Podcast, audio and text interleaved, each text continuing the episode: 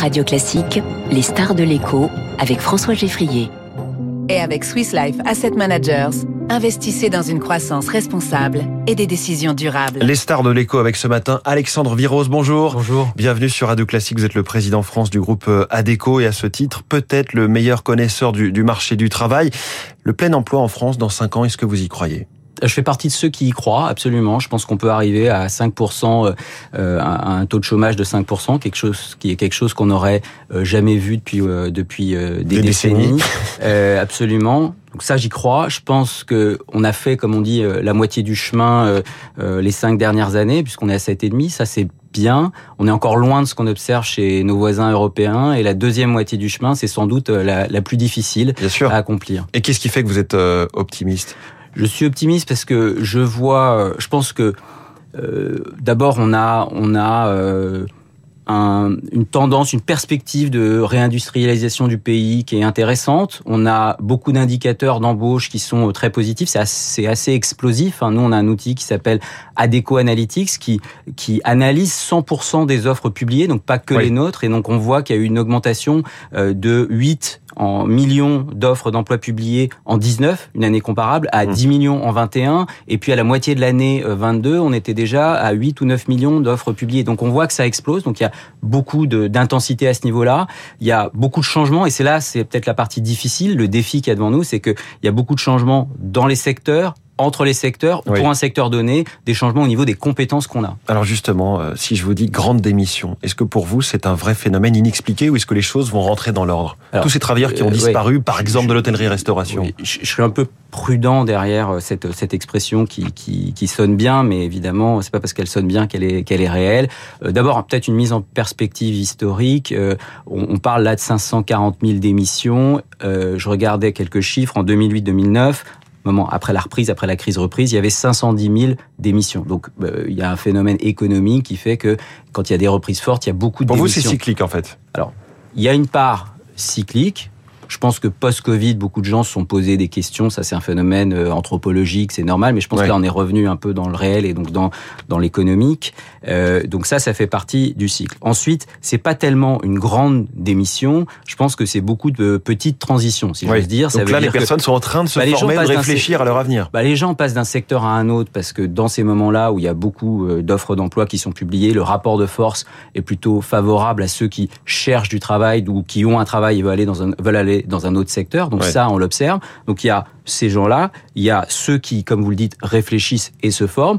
Il y a ceux qui, pour certains secteurs, ont découvert. C'est pas moi qui le dis, ce sont des acteurs euh, du secteur, nos partenaires, qui disent bah finalement il y avait des conditions de travail qu'on a dû, qui étaient peut-être pas adaptées. On a dû les revoir. Je pense à la restauration parce qu'on en parle énormément. Vous savez là, on a un indicateur. Moi, je suis très surpris euh, ou pas surpris, mais donc je constate que la restauration, qui était euh, le huitième secteur le plus demandé, maintenant dans notre analyse des, du top 20 des métiers avec le plus de recrutement prévu, on en a 5, on en a 3 pardon dans le top 5 qui sont liés à la restauration. Donc il y a beaucoup de demandes dans la restauration parce que je pense que beaucoup de gens qui travaillaient dans la restauration sont allés dans d'autres secteurs et puis quand l'économie a été mise sous cloche, euh, il a bien fallu qu'ils travaillent. Est-ce que dans ce contexte, indemniser moins longtemps les chômeurs quand l'économie va bien et plus longtemps quand ça va mal, est-ce que ça va inciter les chômeurs à, à retrouver du travail d'après votre expertise?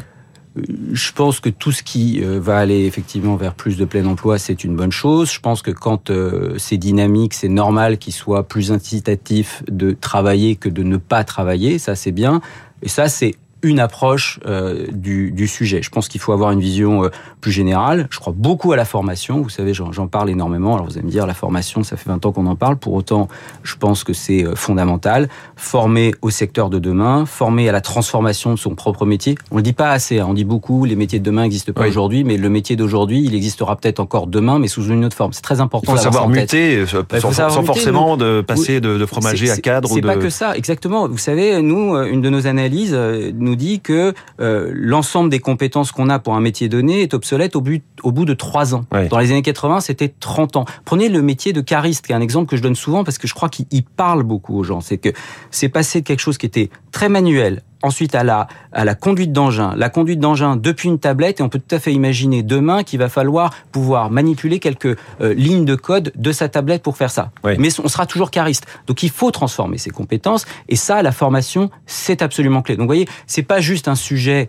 euh, dis- disons, incitation contre incitation, c'est Oui. un sujet plus global d'approche de la trajectoire professionnelle sur toute la vie. Alors Adéco n'est pas que dans l'intérim, vous faites aussi du recrutement. Est-ce que le pouvoir a changé de côté de, de- de la table lors des entretiens entre le recruteur et le candidat qui pose ses conditions, télétravail, autres avantages D'abord, on est passé indéniablement dans ces phases de pénurie d'un marché qui était vraiment un marché de la sélection finalement, un marché comme je, c'est pas pour la formule, mais beaucoup plus de séduction. Il faut expliquer pourquoi tel secteur est plus attractif qu'un autre. Donc euh, il y a ces sujets-là, il y a le sujet de la rémunération hein, dont on a parlé, il y a le sujet des perspectives. Il y a des secteurs qui offrent plus de perspectives que d'autres, et donc ça c'est important dans les choix euh, que font euh, les salariés. Et comme vous le dites, il y a aussi les nouveaux modes de travail. Ça, c'est important de pouvoir euh, y répondre. Je pense que vous faisiez euh, écho au travail hybride, au Oui. télétravail. C'est, on a notre étude qui s'appelle Resetting Normal, normal, la mise à jour du normal. On est dans un monde où le normal se, se remet en question euh, tous les ans. On voit bien que 50% des salariés, et là où qu'on soit dans le monde, ont une demande de télétravail plus forte.